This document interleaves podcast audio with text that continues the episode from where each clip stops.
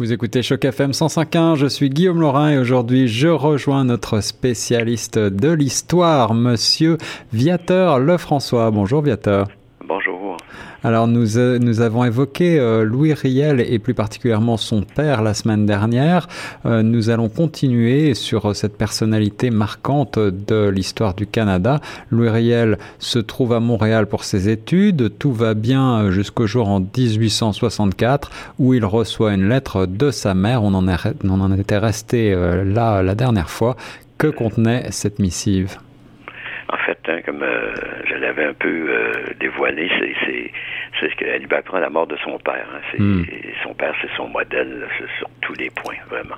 Il est bouleversé. Euh, d'ailleurs, il abandonne euh, non seulement son idée de, devenir prêtre, hein, c'est aussi l'idée de l'évêque euh, de Saint-Boniface, mais il abandonne aussi ses études. Donc, il va accepter un emploi de stagiaire en droit à Montréal. Et, là, ben, ils vont rencontrer une jolie jeune fille. C'est une déception amoureuse. Le père est fâché. Il l'envoie en Europe. Et finalement, ben, ça chambarde très bien beaucoup ses, projets. Alors, que décide Louis, Louis Riel suite à cette déception? C'est ça. Ben, il, faut, euh, il, part travailler euh, d'abord aux États-Unis, à Chicago ah d'abord, euh, et il va y rencontrer, entre autres, le poète Louis Fréchette, hein, qui, est, qui, va devenir très connu au Québec. Puis il écrit des vers en sa compagnie, tout ça. Donc, c'est un artiste, là aussi. Hein. Alors, Riel est maintenant un adulte. Qu'est-ce que, qu'est-ce qu'il va, comment est-ce que sa personnalité évolue? Ben, finalement, il va, il peu à peu s'en aller euh, à Saint-Boniface. Euh, il va travailler à Saint-Paul, au Minnesota, puis finalement, il arrive euh, à la Rivière-Rouge, qu'on appelait à l'époque. mais Riel, lui, ça fait dix ans qu'il est parti, donc c'est un adulte. C'est beaucoup transformé, donc l'adolescent timide, il est devenu un homme imposant. Il a un regard perçant, foncé. D'ailleurs, ça, ça ça, surprend beaucoup euh, la plupart de ses interlocuteurs. Donc, il y a des cheveux noirs bouclés. Il ressemble à Jean-Louis, qui est son père. Et eh oui, donc il marque euh, de sa présence. En quelle année retourne-t-il à Saint-Boniface? Le 28 juillet 1868. Dix années d'absence. Il y a 23 hmm. ans. Et il y a même des frères et des sœurs qui ne connaissent pas. Là. C'est dix frères et sœurs euh, qui vont naturellement lui réserver un accueil chaleureux. Dix frères et sœurs, oui. Et puis, il y a aussi, il raconte des derniers potins euh, de la région. Hein. C'est important. et justement, que se passe-t-il alors à Rivière-Rouge? C'est euh, en fait, hein, ça a beaucoup changé. Euh, c'est une période trouble. Euh, la Confédération est née d'abord, il hein, faut oui, c'est vrai. Et là, le Canada longue du côté de l'Ouest pour s'agrandir. en plus, l'année en 1867, donc les sauterelles ont ravagé la, prairie et, sont de retour d'ailleurs en, 68. Donc euh, les animaux, les bisons ont quitté la plaine. C'est la famine qui menace les familles. Donc, euh, ça va pas très bien. Ça va pas très bien. La vie a beaucoup changé en dix ans.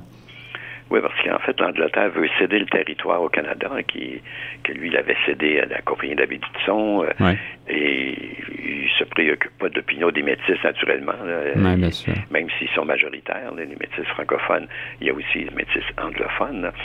Euh, ils s'inquiètent, hein, ils craignent de perdre leur, leur ferme. D'ailleurs, depuis quelques années, les colons ontariens s'installent en grand nombre à Winnipeg, ils s'approprient des terrains en, prévision de la mainmise du Canada. Ils, savent bien que les terrains vont augmenter beaucoup aussi. Oui, ouais, bien sûr, bien sûr. Et comment sont les relations entre les deux groupes? Euh, très mauvais. Hein? Euh, hmm.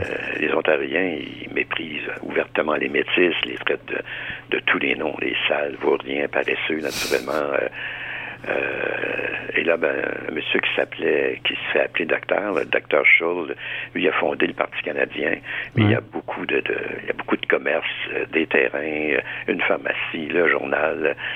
il y a aussi son ami Charles Maire, qui est un maire, qui est un, un poète, un écrivain qui, finalement, il méprise vraiment ouvertement les métis dans, leurs écrits, tout ça. En fait, ce que pensent les, les métis, c'est que si les, Canadiens agissent comme eux, ils vont chasser de leur terre, c'est sûr, hein, ceux qui s'en viennent et tout ça, surtout les, Ontariens. Les missionnaires, eux, ben, dénoncent les aventuriers venus de l'Est qui abusent des gens, profitent de leur misère. Donc, c'est, ils exploitent. Hein, c'est vraiment, ils viennent ici, ils viennent là-bas pour les exploiter, ça c'est sûr. Hein. Et on imagine aussi que le gouvernement du Canada doit regarder de près la situation là-bas. Mais le Canada, lui, euh, les relations euh, entre les groupes, ça l'importe peu. Lui, ce qu'il veut, c'est le territoire. Hein.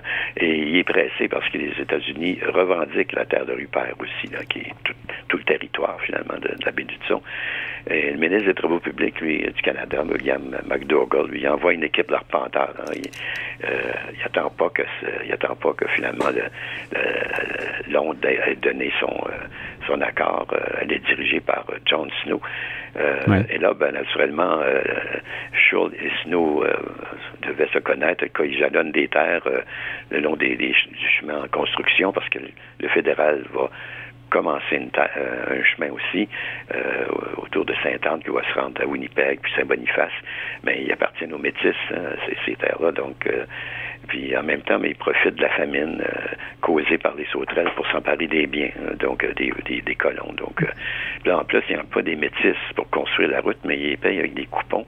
Et les travailleurs doivent écouler ces coupons au magasin de Schultz. Donc, vous voyez que ah, oui, il y a quelque chose qui fonctionne mal. ah, je vois. Pour les métis. bien sûr, bien sûr. c'est le magasin de Schultz qui se met tout dans les poches. Les, comment est-ce que les métis vont réagir? C'est pas des gens qui se laissent euh, piler sur les pieds très longtemps. Euh, euh, même s'ils sont pas sont pas instruits, il y a quand même des limites. D'ailleurs, ils vont, vont convoquer une assemblée pour dénoncer ces abus. Et là, c'est Louis qui va prendre la parole, puis il s'affirme vite comme les deux. ce qu'il dit, en fait, c'est d'une voix forte puis assurée. Ces hommes sont venus du Canada pour voler nos terres. De quel droit foule-t-il une seule parcelle de notre, de notre sol? De quel droit mesure-t-il, arpente-t-il, vole-t-il ce qui nous appartient? Nous n'avons pas demandé à la compagnie d'habitude de nous vendre au Canada. Elle ne nous possédait pas. Eh nous ne nous laisserons pas bousculer par ces Canadiens, parce qu'eux ne sont pas Canadiens, ils sont métis. C'est la, nation métisse. Hein. Euh, et là, ben, c'est sûr que les métis viennent de, viennent de trouver leur porte-parole. Hein. et ils ont bien l'impression qu'ils vont les défendre jusqu'au bout. Et là, ben, finalement, les, les, les, envoyés du ministre, euh, des arpenteurs vont fuir les lieux, finalement, parce que ça commence à grogner pas mal. ah, voilà. Mais on imagine bien que le Canada ne va peut-être pas laisser euh, aussi facilement tomber ses projets. Euh, vraiment pas, naturellement, parce que pour eux, surtout c'est McDonald, Johnny McDonald, qui, qui est premier ministre, hein, lui les métis, euh, tout ce qui n'est pas anglo-saxon euh, n'a pas beaucoup d'importance. Alors c'est ça. Hmm. Euh, donc quelques mois plus tard, envoyé encore par le ministre McDougall, il y a une seconde équipe qui qui est dirigée cette fois par le colonel Dennis, alors un, militaire, peut-être qui finalement les, peut-être que les métis vont être impressionnés. Ben, pas vraiment. Donc, ils n'ont même pas prévenu le gouverneur McTavish, qui, est, gouverneur de la baie du Tson qui est responsable du territoire, euh, ils vont commencer l'arpentage. Donc, euh, euh, et là, c'est sûr que il y a de la grogne encore et même ça, ça en vient pratiquement au point. je veux dire que ces intrus-là vont décarpir au plus vite. Hein. Ils ramassent les outils puis ils fuient au Fort Garry assez vite. Euh, c'est sûr que l'homme Dennis, là, lui, va porter plainte au gouvernement McTavish, euh, puis il va convoquer Louis Riel, d'ailleurs, aussitôt. Euh, tout ça, mais et là, le, chef, lui, se plaint de la présence de l'arpenteur général du Canada à la Rivière-Rouge, hein, parce que, finalement, il n'y a pas vraiment d'affaires là. Hein. Alors, quelle est la réaction du gouvernement canadien maintenant? eux, ils foncent. Hein. McDonald, lui, va, le premier ministre, va nommer le ministre McDougall euh, au poste de lieutenant-gouverneur de la terre de Rupert, même si ça leur appartient pas. Euh, bon, en fond, l'idée, c'est d'essayer de, de, euh, de, devancer les choses, mais les métis ne laissent pas vraiment impressionner. D'ailleurs, Louis réagit très vite, puis il, propose de constituer un comité national des métis. Hmm. en fait, protéger les droits, hein, parce qu'ils n'ont pas de gouvernement, ces gens-là. Ils se gouvernent, il n'y a pas de policiers, il n'y a pas de soldats, ils, ils, règlent tout entre eux. Hein, oui, c'est ça, c'est une auto-détermination. Ambroise Lépine, lui, qui est le bras droit de, de Riel, il jure que jamais le lieutenant-gouverneur va entrer à, la Rivière-Rouge. Alors, ça va, ça barde, ça va barder. On imagine les réactions outrées des, des anglophones. Absolument. Écoutez, c'est, pour eux, là, c'est, épouvantable. Euh, la le représentant de la reine, c'est comme la reine. Ouais, son, son, royaliste, plus royaliste que, que les Anglais, finalement, dans de la terre. Euh, c'est ça. Ben, en fait, hein, ils, sont, ils sont conseillés par le, curé Noël Richot, hein, qui, qui est un très bon négociateur. Il va organiser euh, la, la, résistance. Le comité créé le 16 octobre 69. Euh, et l'objectif, en fait, c'est d'unir tous les sans-mêlés de la, la, la Siniboya, c'est ça, les francophones et l'anglophone qui, pour signifier leur mécontentement. En tout cas, c'est sûr qu'il euh, faut qu'ils s'organisent. Là, c'est sûr qu'il y a le lieutenant-gouverneur aussi, là, qui, lui, euh, il est un peu... Euh, euh, il, patiente, là, hein, quand il arrive dans l'Ouest prendre possession de son, royaume. Noël Richard lui conseille à Louis d'envoyer une, note de protestation à McDougall qui lui interdit d'entrer sur le territoire, donc sans une permission spéciale du comité. Donc c'est assez assez loin et assez provoquant aussi. Ouais les, réactions des, anglophones, comme on parlait tantôt, ben c'est hein, euh, sûr, ils parlent de rébellion, eux, mais il parle plutôt de résistance. Euh, d'ailleurs, euh, le curé, l'abbé Richard, lui demande à, tout le monde de rester neutre, puis de ne pas s'opposer à Riel. Ceux qui ceux qui, sont contre Riel, ben, restez neutre pour le moment, sinon c'est sûr, ça, ça, va, ça va enlever de la force, naturellement. Mm. D'ailleurs, ils vont dresser une barrière près de l'église du curé Retchett, à Saint-Norbert. C'est la seule route qui conduit de Fort Garry à partir des, États-Unis, parce qu'il n'y a pas de route, naturellement, qui relie l'Ontario et tout ça, ah à, la Rivière-Rouge. Et l'envoyé de McDonald, est-ce qu'il va réussir à se rendre à Winnipeg? Euh, non, parce que en fait, Ambroise Lépine, il va tenir parole. Hein. C'est un géant de 6 pieds 3 pouces, là, faut, donc euh, c'est presque 2 mètres. Euh, d'ailleurs, c'est un peu la norme. Hein. Les métis francophones là-bas, ou probablement anglophones aussi, étaient des, des gens de, de, très grands... Euh, très grande taille. C'était des, des d'abord des des cavaliers hors pair, des tireurs d'élite. Hein, ils, chassaient, puis euh, euh, à cheval, euh, et je veux dire, ils manquaient pas souvent leur coup. Hmm. c'est sûr que quand il, quand il était intercepté, par Ambroise Épine et son groupe, le représentant de la reine, il, explose de colère. C'est la reine Victoria, en fait, hein, qui représente. Il traite de tous les noms, naturellement. sauf que Riel, pas Riel, mais Lépine est accompagné de 14 amis qui sont armés jusqu'aux dents, puis il ordonne à McDougall, à McDonald de, McDougall oui, de retourner d'où il vient. Donc, euh, euh, ça, c'est, euh, il, est, il est vraiment insulté, là, naturellement. Et qu'est-ce qu'il va faire alors, McDougall, de, face à ça? ben, en fait, il s'en va, il s'en va à Pampina, de, Dakota du Nord, puis pour essayer de, de naturellement, de on peut pas, peut pas dire comploter, mais euh, d'arranger les choses euh, pour lui. Ce qui est sûr, il veut prendre possession. Donc, il va envoyer euh, le, capitaine Cameron puis son secrétaire, qui s'appelle Norbert Provencher, à, Fort Garry pour demander de l'aide. Mais les gardiens métis les, les, interceptent, puis ils retournent à Pampina. Donc, euh, ils n'ont pas eu beaucoup de chance. C'est sûr qu'en envoyant un, francophone, mais ils pensaient qu'ils allaient laisser passer, mais euh, ils ne sont pas dupes non plus. les Ontariens doivent être en furie à ce moment-là contre Riel. Euh, c'est sûr que les, les Ontariens, eux, qui sont arrivés fraîchement de, l'Ontario, ils s'insurgent vraiment contre l'expulsion du gouverneur, puis ils veulent s'en prendre à lui. Euh, d'ailleurs, les, rumeurs courent que des partisans du, euh, du Canadien, du docteur Schultz, projettent des attaquer puis des massacrer. Donc, euh, là, c'est sûr que là, ça, hein, ça s'enchaîne. Et que fait Louis Riel pour les contrer? En fait, il va ordonner à ses hommes de, s'emparer de Fort Garry. Alors, un bon matin, ils vont entrer par petits groupes, peu à peu. Ils sont, comme d'habitude, hein, c'est des chasseurs, donc ils sont armés. Puis finalement, quand ils sont assez nombreux, ben, ils prennent possession du fort Gary. le commandeur McTavish, puis son adjoint, qui est William Cowan, lui, il manque d'hommes, naturellement. Ils sont impuissants, donc euh, il laisse faire. Alors, euh, mais d'après lui, euh, le Fort Garry, c'est le centre géographique hein, de, puis stratégique de la colonie. Donc, le, groupe qui contrôle cet endroit-là domine la rivière Rouge. c'est sûr que McTavish puis Cowan lui se soumettent parce que ils veulent éviter un conflit naturellement entre les deux ethnies. Eh oui. Ambroise Lépine devient aussi le chef de guerre de Riel, je crois. Exactement. C'est, d'ailleurs, euh, plus tard, il va payer cher son implication. Lui, il va, euh, dès la prise de Fort Garry, il va déployer euh, ses soldats le long des, routes qui mènent au phare, puis organise son peuple hein, pour que son peuple puisse se défendre. Donc, dans ce sens, ben, ils vont piller, en fait, ils vont aller vider les, les, les magasins d'armes de Winnipeg et tout ça, tout ce qu'il y a d'armes, qu'ils vont, ils vont les saisir finalement. Et qu'est-ce que, qu'est-ce que je recherche, L'Uriel Quel est son véritable but en s'emparant du fort Gary son but, c'est d'unir les métis francophones puis anglophones de la Rivière-Rouge.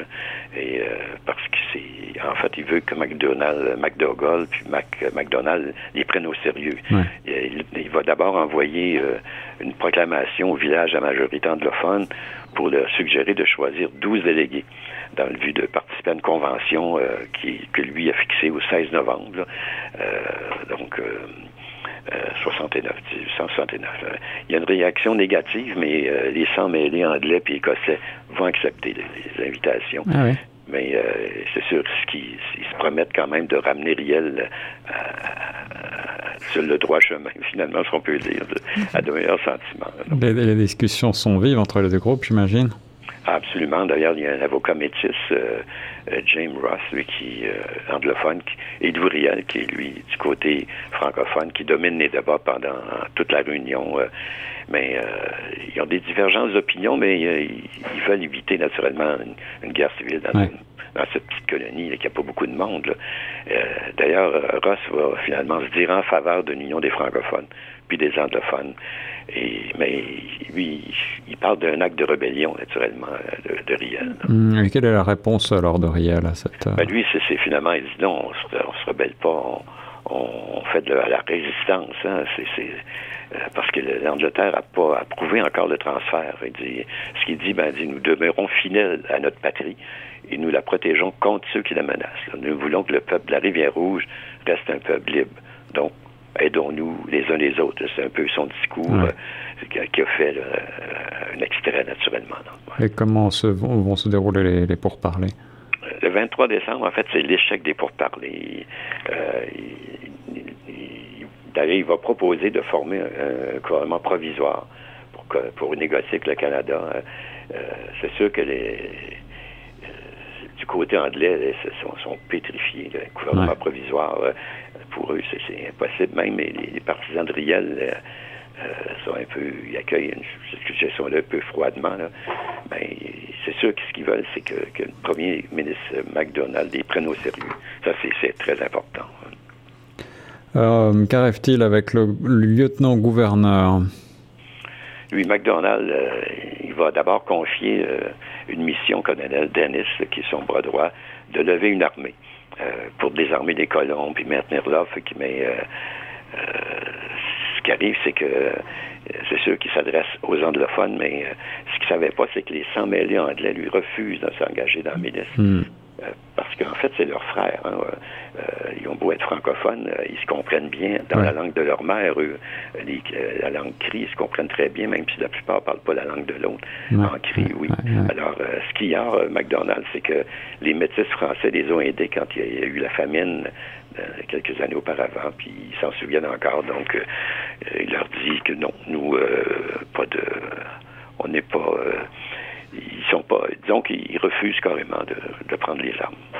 Et alors, euh, Louis Riel et Ambroise Lépine doivent agir euh, vite alors?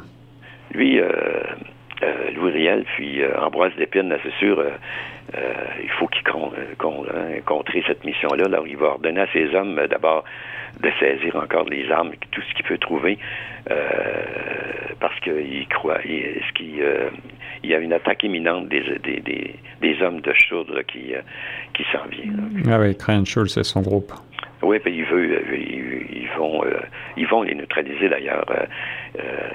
il y a une bonne occasion, c'est que il y, a, un chargement de part qui, qui, est arrivé à Ottawa pour nourrir les, il est arrivé d'Ottawa pour nourrir des arpenteurs euh, euh, qui, finalement ne font pas leur travail. Hmm. Et euh, l'épine va suggérer de s'en emparer, mais elle est entreposée dans l'entrepôt de Schultz. Hein. Il possède vraiment beaucoup de choses, Schultz. Et finalement, ben, ils vont partir une cinquantaine d'hommes, puis ils vont avec deux canons d'ailleurs, puis pour et finalement vont s'emparer de, de.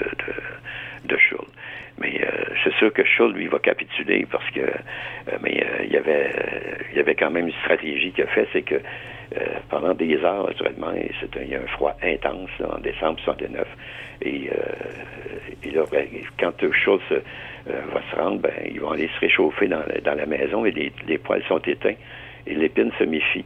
Euh, il, va, exiger une inspection avant d'ouvrir le feu. Et finalement, il va trouver de la poudre à canon euh, un peu partout dans la maison, dont dans, les tuyaux du poêle. Donc, euh, donc si les métis avaient allumé le feu, ben, tout aurait explosé, puis les hommes, la plupart auraient péri. Alors, il y avait une stratégie, mais elle n'a pas réussi, finalement. Viateur Lefrançois, on se retrouve après une courte pause pour évoquer la suite des aventures de Louis Riel sur Choc FM 105.1.